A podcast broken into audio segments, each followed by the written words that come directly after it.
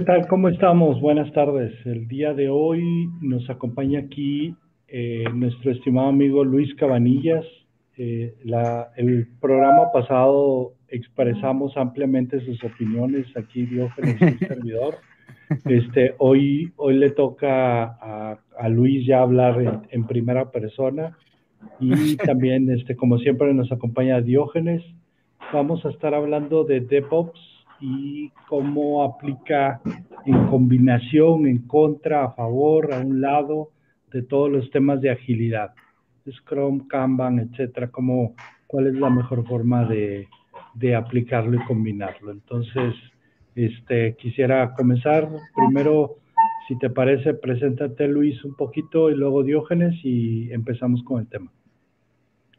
Bueno, ¿me, escuchan? Sí, fuerte y claro.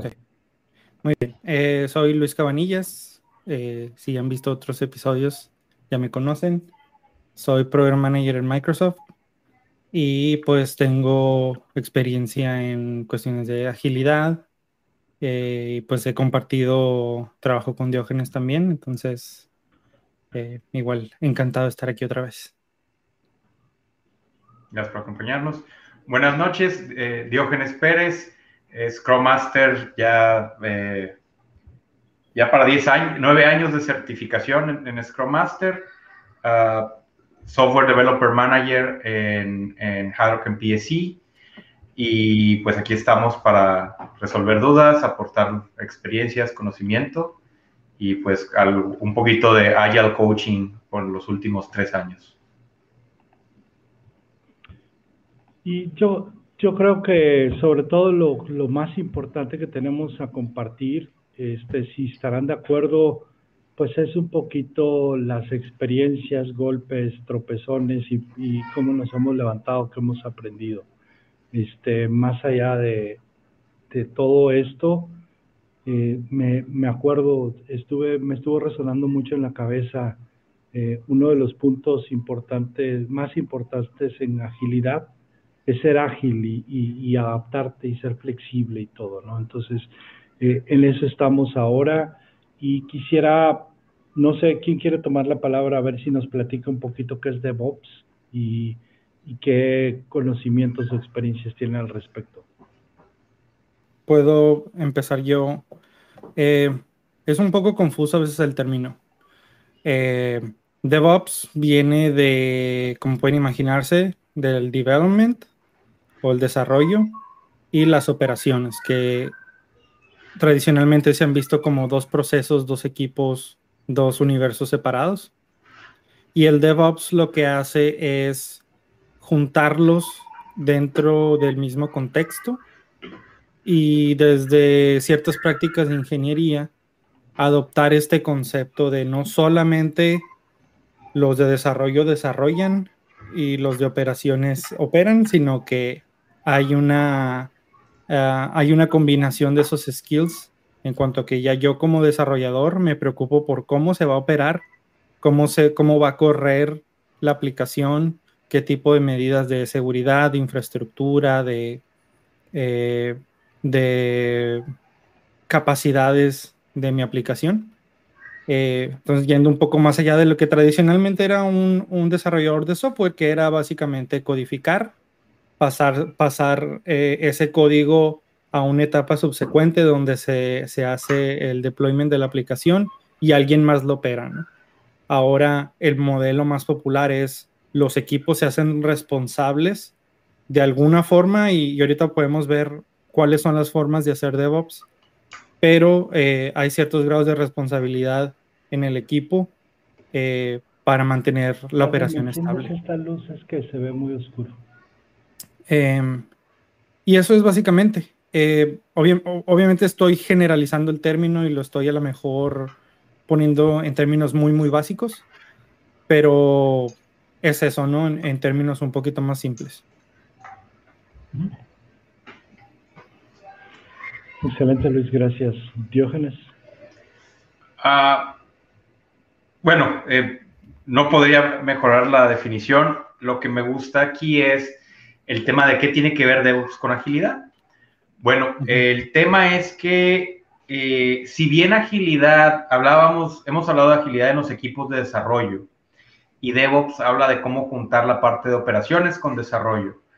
Eh, en algunos autores ven eh, oposición entre los términos, sin embargo, a mí me gusta mucho la visión de que son cosas distintas. Ágil sirve para que los equipos de desarrollo tengan una mejor comunicación con la parte de negocio y se involucren en el qué se está haciendo.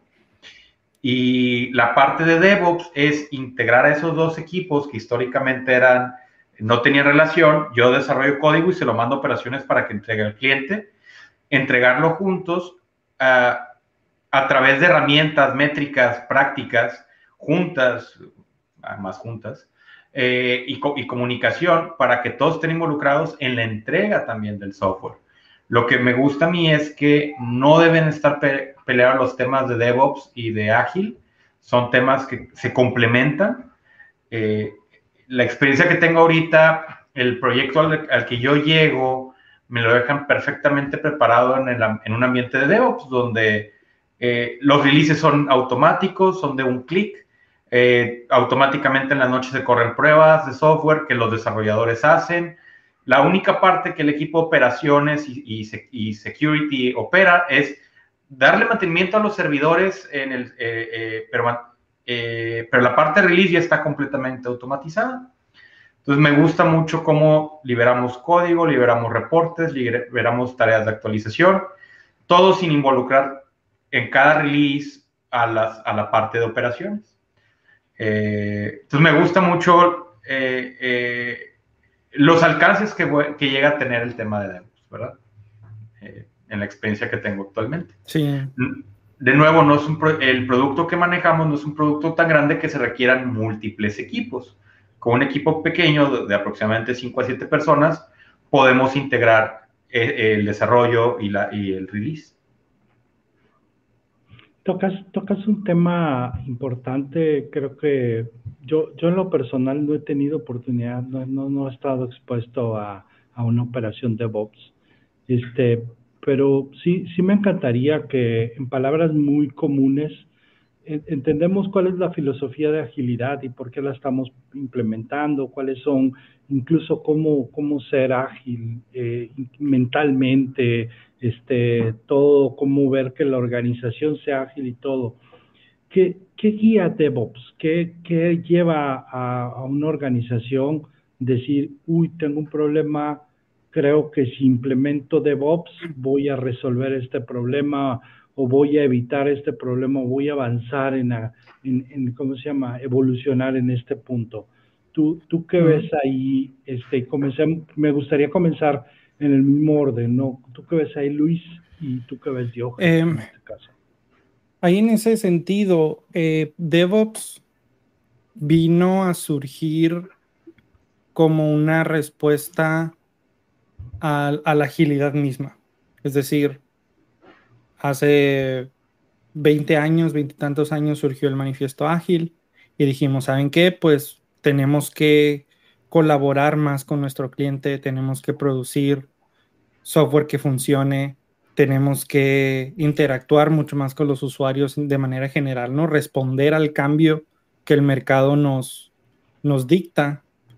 Sin embargo, cuando, creo yo, ¿no? Cuando se empiezan a aplicar este tipo de filosofías en ambientes en donde la tecnología empieza a ser una limitante, es en donde empieza a surgir la inquietud de, ok, sí, quiero validar mis features todos los días, pero realmente no puedo hacer deployments todos los días porque mis deployments es alguien sentado en una computadora corriendo ciertos scripts o incluso corriendo ciertos comandos manualmente de tal manera que hacer eso todos los días es demasiado costoso.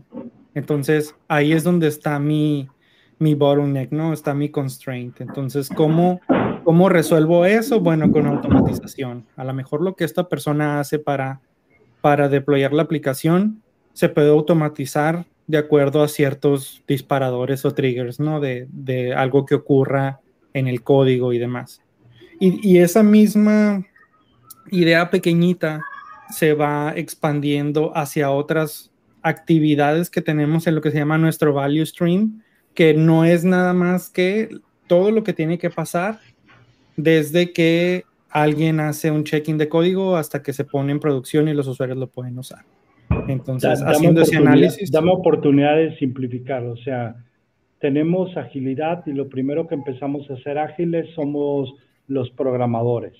Cómo entendemos al cliente, cómo desarrollamos el código, cómo lo producimos, cómo lo validamos y lo dejamos listo. Pero todo el resto del mundo seguía siendo normal, o sea, no, no aplicaba este, este concepto de agilidad en nuestro value stream desde que diseño el producto hasta que lo entrego al final.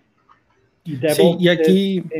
ah, perdón, adelante. Ah, no, nada más, o sea, digamos, los, los, primeros indicios de DevOps se dan más que nada como en, las partes muy, muy técnicas. Ahorita ya estamos viendo una, los conceptos que se discutían en, el, en la sesión anterior de agilidad empresarial y demás. O sea, realmente incluso eh, organizaciones que ya son maduras en ágil todavía son hasta cierto punto principiantes en la agilidad empresarial. Son muy buenos en la agilidad de software, pero la agilidad empresarial es algo que apenas se está descubriendo. Realmente lo que, lo que llevó a, originar este tipo de movimiento con, con DevOps es ese cambio de necesito eh, iterar más rápido con, con mis clientes, necesito poner software nuevo cada vez en intervalos más cortos. Y la tecnología que tengo no me deja hacer eso, es una limitante. Entonces, uno de los, de los mantras de, de DevOps es que, que, el hecho de que tú entregues valor a, un usuario o a, los clientes, en este caso en, la, en formas de deployments de, de software, no sea una limitante técnica, sino una decisión de negocio. Es decir, yo ya estoy listo. Desde el punto de, vista, punto de vista de ingeniería, yo ya estoy listo para poner esto en las manos de los clientes. Ahora es una decisión de negocio. Es decir, que, el business decida, ok, ahora es el momento para enseñarles este nuevo feature a, los usuarios. Y no necesariamente que se tenga que trabajar con, bueno, cuando se puede. Y obviamente siempre existe esa, esa conversación hasta el día de hoy, pero la idea es que, es que sea cada vez menos el factor técnico en cuanto a si puedo o no entregar con cierta cadencia a los usuarios. Digamos entonces que este grupo de ágiles empiezan a empujar y se dan cuenta que encuentran con una traba que era la parte de entrega operativa del resultado y empujan y ese resultado de empujar viene siendo DevOps o, la respuesta a eso viene siendo DevOps. Sí, e incluso el, el concepto más maduro ya son tres cosas, que es el, los beneficios del flow, que es de, cómo, cómo hago que mi value stream viaje rápido, los beneficios del feedback. Sí, los beneficios del feedback, o sea, qué tanto estoy instrumentalizado yo como equipo, como organización para poder recibir ese feedback de los usuarios de manera rápida y los beneficios de la mejora continua, que es, ok, ya con estas dos cosas, cómo realmente aprovecho todos esos datos que yo tengo sobre mí, sobre mis clientes, para seguir optimizando el sistema. Realmente sobre esos tres principios gira DevOps. Y, y, en, y, en, su core aplico el mismo concepto de agilidad de que voy, implemento algo y lo estoy optimizando y optimizando todo el tiempo. ¿no? Así es. En cuanto a ¿qué, ¿qué más te encantaría agregar?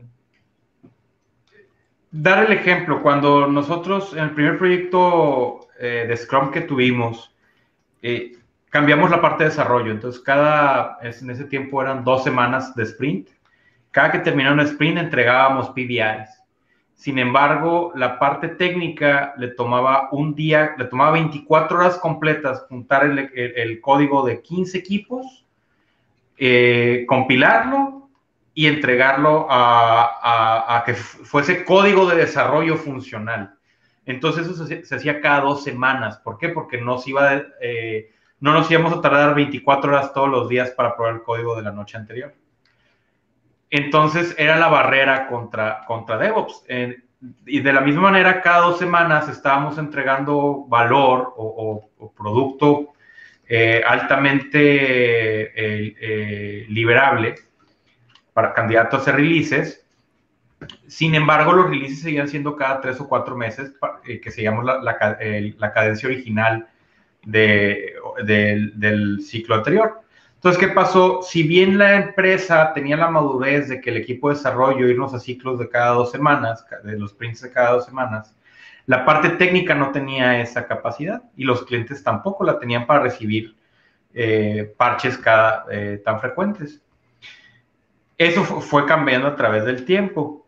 En el producto que me encuentro actualmente, eh, ya tenemos la capacidad como de liberar toda la, cada noche podemos liberar código de a producción, lo cual está bien padre. Todas las noches entregamos de desarrollo eh, el código que hicieron los desarrolladores lo entregamos a ambientes de desarrollo. Cada semana lo entregamos al ambiente de staging, de, pruebas, eh, donde corremos automatización de pruebas, no pruebas manuales, las pruebas manuales se corren en los ambientes de desarrollo. Eh, en el ambiente de pruebas se hacen pruebas de integración y cada semana o cada dos semanas hacemos release de código. Entonces ya tenemos esa capacidad técnica lo cual requiere mucha colaboración, eh, sobre todo para hacer el setup inicial de la tecnología por parte del equipo de tools o del equipo técnico, que no necesariamente es parte del equipo de desarrollo. Y sí, hablamos de Gates, otra vez estamos partiendo al equipo. Y era lo que platicábamos hace dos semanas de cómo Scrum y Agile te resuelve el equipo, al equipo de desarrollo no te cubre las partes finales. Bueno, pues DevOps llega a resolvernos la parte final de entrega para que no tengas que esperar a hacer eh, una entrega al final del proyecto de cada tres meses, sino que cada sprint puedas entregar código y, como dice Luis, recibir feedback. Hablando de feedback, hay varios niveles de feedback. Eh, y un ejemplo, las aplicaciones que tenemos como Chrome, o bastante comerciales como Chrome o Windows, que te invitan a, ser miembro de, eh, para, mandar feedback. Cuando hablamos de feedback hoy en día, no necesariamente es una sesión de usuarios, hablamos de telemetría. Cada vez que instalas una aplicación y le dices, sí quiero participar en el grupo de, prueba, de, de mandar información, cada vez que tú tienes un error, ese error y esa sesión de ambiente, el estado del ambiente, se envía al, al creador del software. Y a través de esos datos pueden replicar eh, el ambiente y muchas veces es más ese tipo de telemetría es mucho más eficiente que tener al usuario. Eh, es que truena la pantalla. ¿Y cómo truena? Pues es que le piqué aquí. ¿Y dónde le estás picando? Usando la telemetría es más eh, eficiente en muchas ocasiones el soporte técnico. Sobre todo porque puedes dar soporte técnico sin que el usuario se dé cuenta que estás trabajando en su caso. Sí, e incluso te, da te puede dar no solo para cuestiones de, de operaciones, y ahí es donde de la operación también se obtienen beneficios en el desarrollo, sino también telemetría en cuanto a de qué manera los usuarios están aprovechando tu producto, en donde a lo mejor eh, tú tienes ciertos datos en donde dices, ¿sabes qué? Pues el usuario para llegar a su perfil, en lugar de usar el botón de aquí abajo, está usando el botón de acá arriba. Entonces, eso ya te da algo más tangible para decir, bueno, a lo mejor ese botón que casi no se usa, pues está de más y confunde y, puedo hacer ese cambio a nivel de producto. Es un espacio que puedo aprovechar para otra cosa. Exacto. ¿Te acuerdas del feature que tardamos cinco semanas liberando? y planeando y que los pro owners lo revisaron y los developers batallaron, nadie lo usa. exacto. Te das cuenta de ese tipo de, funcionalidades. Este, yo, yo la verdad es que les agradezco otra vez en este tema. Eh, siento así como que un poquito que, incluso mi, mi, procesador está así a toda velocidad tratando de, de, de captar todo esto, pero está genial. O sea, se vienen muchas preguntas. Eh, ¿Esto realmente ayuda a, disminuir lo que discutíamos hace dos semanas en el tema de los, bueno, fue hace una semana el tema de los, de los DEP, de los QAs, o sea, ¿ayuda en eso? Eh, yo diría que hay que llegar a cierto nivel de madurez, oh, pero es posible. Eh, o sea, tienes que combinarlo con liberar rápido, con tener telemetría, con eso, y entonces mandas a operación y, tienes un feedback inmediato de lo que está Tienes el feedback inmediato y en teoría como es más barato para ti en, en cuestiones de esfuerzo liberar algo a producción, puedes decir, libero cosas chiquititas, una por una, hago mi A-B testing, o sea, hago experimentos de a un usuario le presento la experiencia A, a otro usuario le, presento la experiencia B, veo cómo reaccionan y decido de ahí qué experiencia puedo, qué experiencia es la que voy a mantener en el futuro. O incluso nada más, si es un feature que es muy riesgoso, lo puedes ir liberando poco a poco. O sea, todo esto, eh, esta parte de los feature flags y todo eso que son técnicas que se usan para decir, ok, lo pongo, pongo, hago el deployment, pero no todos los usuarios lo pueden ver, solo el 10% de los usuarios, porque si hay algo, digamos, fatídico que pase, solo le pasa al 10% de mis usuarios y no, y no a todos. Y a medida que la confianza va creciendo y a medida que a lo mejor eso, probablemente ese primer 10% son esos usuarios que deciden suscribirse para ser usuarios beta y validar tu producto ya en producción como usuarios finales. Incluso hay una historia muy famosa de, de Facebook cuando Facebook sacó inicialmente Facebook Messenger porque ellos tenían una, una, limitante, incluso siendo tan buenos como son en automatizar, y que son los que empezaron a decir, no necesitamos QAs, podemos automatizar, eh, llegaron a la conclusión de que para realmente hacer un performance testing, por ejemplo, de, su plataforma de, de, Messenger, no tenían la infraestructura para emular sus, en ese entonces, mil millones de usuarios. Y es cierto, no hay infraestructura, necesitas otro Facebook, necesitas otro data center completo para simular eso. Entonces, ¿qué fue lo que hicieron? Probaron en producción. Liberaron su software en producción y cada vez que tú abrías Facebook, ese era el trigger para ellos simular un chat. Tú no lo veías como usuario y a lo mejor muchos de nosotros participamos en esa prueba sin darnos cuenta. Entonces, empezaban a simular un chat entre dos usuarios reales con, con mensajes aleatorios, pero lo que necesitaban probar era el performance.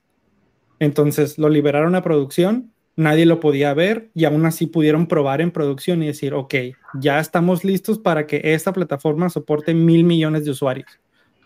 Y, y, es un, y es un caso de libro de texto porque uno pensaría, no, ¿cómo vas a probar en producción? Pero al final de cuentas, su, su la limitación de la tecnología no les permitía simular mil millones de usuarios de una manera barata, ¿no?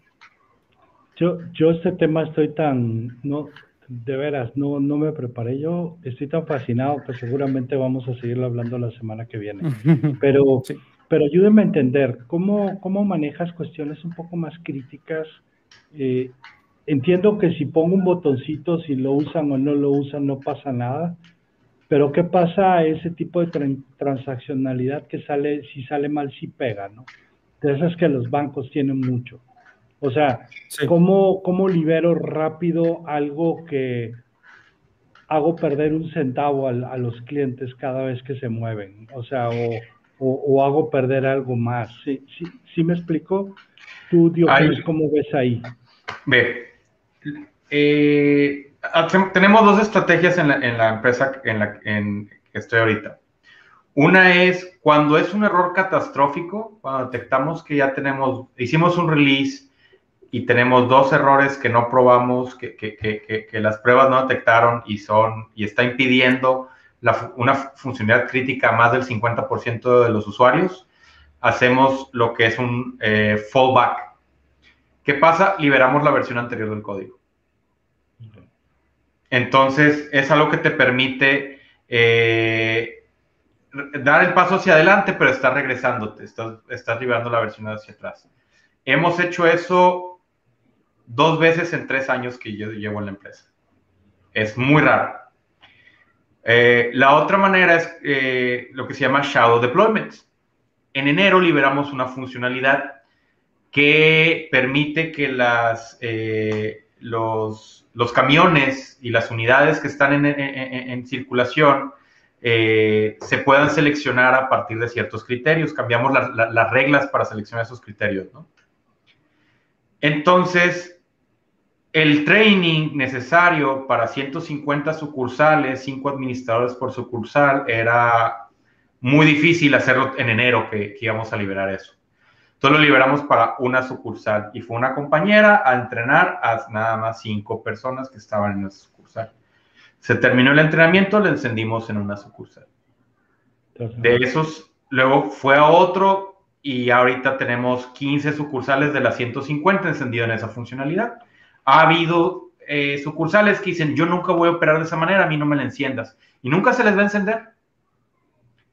Y es eh, lo que comenta Luis, eh, eh, que es el, el, el, feature, la habilitación por feature, que también es Shadow, de, shadow Deployment. El código está ahí, todos lo tienen, todos lo trabajaron. El business as, usual nos lo probaron desde enero. Y no, en, en, enero lo liberamos y, y, no lo encendimos para nadie. Entonces ahí haces la prueba de que no te hayas echado el business as usual. De que si está pagado, realmente está pagado y no, y no, y, no afecte nada. Una vez que ya lo probaste dos semanas, no nos reportaron ningún error que tenga que ver con lo que hicimos, enciéndelo con, da entrenamiento, enciéndelo con una. Entonces nos ayudó a reducir el costo de entrenamiento y que el entrenamiento fuese mucho más hands-on. Porque, ¿qué, ¿qué, pasa? Tenemos usuarios que el entrenamiento los tenemos que traer todos a, la central. Están todos distraídos porque llegaron en avión, están en hotel, llegan, están platicando entre ellos, les enseñaron una funcionalidad que ellos no están usando, eh, les vamos a mostrar datos de una branch que ellos no reconocen y no sienten familiar. Entonces les pasaban los trainings como si nada. Y ahora, también eh, con la pandemia, eh, se libera esta funcionalidad y se hace una sesión de cinco personas. Chicos, esta es su base de datos, la cargamos en un ambiente de pruebas. Esta es su base de datos, así se va a ver, estas son las transacciones que están ocurriendo en este momento. Y a partir de esto, eh, termina, eh, jueguen tantito con esto, que les gustó, lo, usaron, qué dudas tienen, no ninguna. Vámonos, eh, lo encendemos y en una hora actualizamos el servidor. Empiezan a, a, trabajar con datos reales de su servidor, contentos, vámonos a la que sigue. Entonces, si bien el training y el release se toma más tiempo, es mucho más efectivo cuando a tus usuarios los entrenas con sus propios datos. Y la personalización de, lo que van a hacer queda mucho más claro cuando estás usando el ambiente y el servidor del cliente en un ambiente de pruebas, en lugar de hacer uno genérico y a ver quién, quién te puso atención. Entonces, eso nos, nos, permitió con el Feature Development y fue algo que implementamos en el 2019 y durante el 2020 le sacamos un provecho incalculable. sí, no, se, o sea, se, estoy viendo todo el potencial que tiene esto y definitivamente. Este, estamos cerca de los 30 minutos y yo creo que nos vamos a pasar un poco. Yo, yo quisiera que ustedes me contestaran algo, o sea, ¿quién decide esto? Este se vuelve de negocio. Entonces es un tema que normalmente decide el PM en conjunto con sus funcionales, ¿verdad? Con sus peers del negocio, eh, planean esto y ejecutan esto. ¿Es así o, cómo operan en sus entornos? Me gustaría que contestaras Luis primero, pero también des tu cierre en general de DevOps. Vamos a seguir hablando de esto la semana que viene, me encanta y, luego tú, Diógenes, igual, o sea, tu opinión de esta pregunta y el cierre. Y muchas gracias, como siempre. Em, en cuanto a la pregunta, eh, va a depender mucho de la organización, ¿no? Eh, por ejemplo, te puedo contar de mi experiencia en, en, Expedia que utilizamos mucho em, los feature flags, incluso tenemos, eh, existe un modelo de continuous deployment que es incluso tú haces el check-in del código, se, se aprueba el PR y eso va directo a producción. Corre, se corren los tests en, en, en, ambientes de prueba y, y, se hace el deployment a producción. No hay nadie que intervenga para decir, ok, ahora lo mando a producción. Es ese nivel de confianza que existe.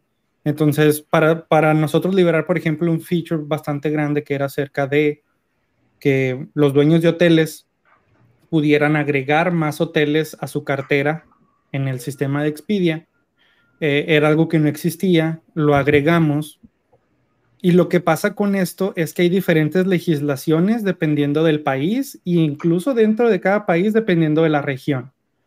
Entonces, nuestros feature flags nos permiten o, eh, o permiten en este caso al equipo de ingeniería hacer una liberación incluso por regiones. Entonces, vamos a decir, el lunes lo vamos a liberar para Italia y Japón. Pero resulta que en Japón solo estamos cumpliendo con las reglas de estas dos regiones. Entonces en Japón solo estas dos regiones. Y vamos, ¿por qué? Porque todavía hay que hacer cambios para las demás regiones. Entonces cuando estemos listos para las demás regiones, entonces encendemos ese feature. un deployment de la versión 2 del feature o de la versión 3. O incluso puede ser la misma versión, nada más que a lo mejor en el backend tú necesitas hacer cierto procesamiento que no se hace para, para otras regiones, etcétera, etcétera. Y lo que pasó aquí fue que yo como TPM, pues tengo la parte de ingeniería y tenía mi product manager y entre los dos hablamos con el negocio para decir, oye, a ver, ¿cómo queremos nosotros eh, liberar esta, esta funcionalidad? ¿Cuál es la estrategia? Para nosotros saber qué tipo de feature flags utilizar y para saber eh, cuál va a ser el approach para la implementación. Eso se discute con anterioridad al menos en mi experiencia. Entonces, una vez que estamos listos, yo como TPM les digo, oigan, ya estamos listos, cuando ustedes quieran, ustedes díganme si mañana, si en una semana, si... Y había veces que había que entrenar personas, ¿no? Había que entrenar lo que le llaman market managers, que es básicamente gente que asesora a, hoteleros en, en, las regiones. Entonces, saben que, ok, vamos a hacer el training esta semana y vamos a liberar la que sigue y después vamos a hacer el training en, Italia y vamos a liberar la semana después del training. Entonces, a eso me refiero con que ya es una decisión de business, no una limitante técnica. No, no, me queda claro, me queda claro y me encanta. Y, como conclusión... y supongo que estas incluso actualizaciones también le puedo hacer el, el rollback que comentaba hace rato, de me voy a la versión anterior y, y entonces, este, porque tuve un problema con algo legal ahí en esa zona. Sí, cuando tienes un, este tipo de implementaciones, una primera medida es apago el feature, pero hay veces que tu cambio realmente, si no lo, si no lo probaste con el feature apagado para que todo lo demás funcionara, hay veces que ni apagando el feature funciona y es ahí cuando se le llama el rollback, que es cuál es la última versión estable anterior a la que ya liberé que, que funcionó en producción. Ah, pues la versión tal, ok, entonces me devuelvo a esa. Y realmente sí, en, en las organizaciones es algo serio eh, hacer un rollback, porque tuviste que haber pasado por alto muchas cosas para llegar a ese punto. Creo que apagar y prender features es más común, y a lo mejor es, ok, pues no tengo a lo mejor una certeza al 100% de que vaya a funcionar eh, sin errores, pero voy a ver si los usuarios me, pueden decir más, ¿no? Entonces, ese tipo de dinámica es lo que te da DevOps, ¿no? Ya como, como conclusión, que es, y, por eso está tan relacionado con, con la agilidad. O sea, yo creo que hablando de, la relación de DevOps con la agilidad y, recalcando que son dos cosas distintas. Eh, tú puedes tener un equipo que haga DevOps y que no haga ni Scrum ni Kanban ni tenga ningún tipo de, incluso que haga Waterfall si tú quieres. Eh, lo, que, lo cual sería un poco raro, pero no, no está ligado una o, o, digamos, están relacionados, pero no son, no son una condicionante la una para la otra sí se retroalimentan. Y era como la, analogía que les ponía en el chat, ¿no? Que es como decir que para estar completamente saludables, de este, necesitas hacer ejercicio y no comer bien. O sea, con hacer ejercicio está bien y realmente no, necesitas las dos porque las dos se retroalimentan. Comes bien, tienes energía para hacer ejercicio, eh, bajas o, o, quemas calorías, lo cual, para lo cual necesitas comer bien para volver a hacer ejercicio y demás, ¿no? O sea, y es así como mantienes... no se contraponen, puedes hacerlo de manera independiente, pero no tienes el beneficio completo. Y, o sea, inicia el beneficio cuando los juntas. Exacto. Te puedes beneficiar de comer bien y no hacer ejercicio y viceversa, pero te vas a tener muchos mejores resultados si haces las dos. Eh, entonces, eso, eso es básicamente, y otra vez, hay, hay ciertos conceptos allá afuera en donde, bueno, se están, no sé, contratando ingenieros DevOps, ¿no? Lo cual se me hace un poco raro a veces, porque ya DevOps, el término se está usando como un término genérico para, para ciertas herramientas, ¿no? De que, bueno, uso Jenkins, entonces hago DevOps, o uso Ansible, entonces hago DevOps, o uso Puppet, entonces hago DevOps, uso Git, entonces hago DevOps. Y no, realmente es una, es una cuestión cultural, incluso el DevOps. No es solamente las herramientas, sino la cultura de el desarrollo preocupándose por las operaciones y, las operaciones preocupándose por el desarrollo. Eh, gracias. Diógenes. ¿Dónde empieza el interés de DevOps? Depende de quién tenga la mayor frustración. Lo he visto que empieza desde la parte de desarrollo, donde le dice al equipo de infraestructura, ¿sabes qué? Dame, dame esto, yo me voy a encargar de los releases yo me voy a encargar del, del, end. Y el infraestructura dice, gracias porque estoy demasiado ocupado poniendo cables. Gracias porque los servidores que tengo es mucho que mantener, no puedo estar yo liberando el código. Y al revés, eh, lo he visto también de la frustración del, de, de operaciones, que le toca entregar código que no fue probado, que, que, que, que, truena la entrega y él está con el cliente, él es, él es el que da la cara porque es el de soporte entonces, depende de la organización, es quién va a presionar para que se haga. Lo que sí es que se ocupan tecnologías robustas eh, o robustecer la tecnología actual y el framework actual para tener la capacidad técnica de hacerlo.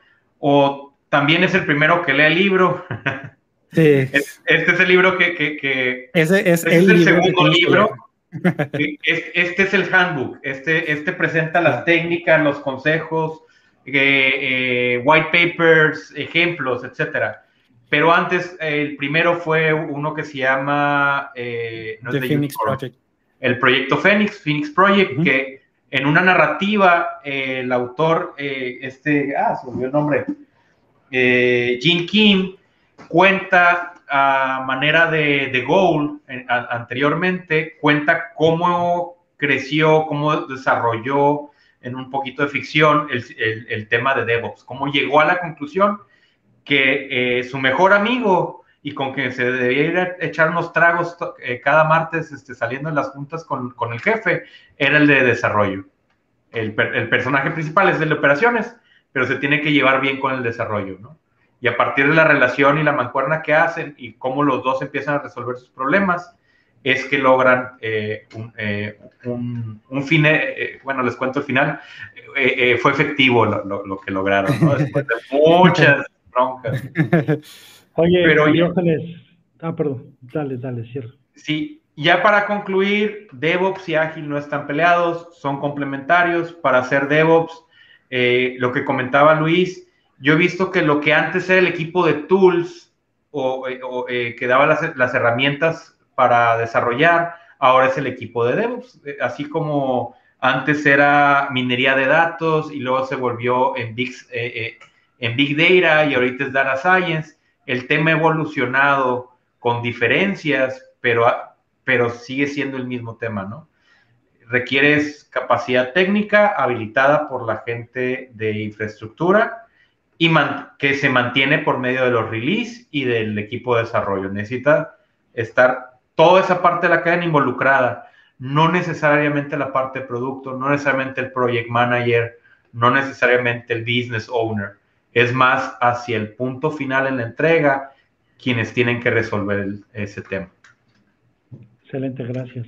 Oigan, este, nombraron dos libros, eh, les encargo que lo pongan como comentario en el, en el, este, en el LinkedIn, LinkedIn, igual y luego lo ponemos en, y digo, uno, uno no es continuación del otro, pero sí a mí me sirvió mucho leerlos como en orden, porque el primero se oye raro, pero es como una novela de IT. Está muy interesante cómo está, cómo está escrito, porque sí es una, es básicamente el concepto es una copia de, de, de, Gold, de, de Goldrat. Entonces, eh, muy interesante. Y el segundo son consejos más prácticos. Entonces, ah, pues Phoenix Project y The Devil's Es que el de Phoenix Project eh, está padrísimo, pero, pero, es de lo más niño que hay. Una ficción, una ficción de Haití, güey. Genial. ya sé. Genial. Ok. Bueno, pues muchas gracias. Eh. les agradezco. Creo que este tema lo continuamos la semana que viene y voy a cancelar mi, la certificación que, que me decía que, que, ya no tenía que hacer Agile, sino DevOps. Manda a los de infraestructura a tomar la de DevOps. Ese es otro tema, ¿eh? Certificaciones y ese show. No hablemos de marcas. No, no, yo creo que al final lo importante es el, el valor que entregamos en el negocio. Hasta luego, cuídense.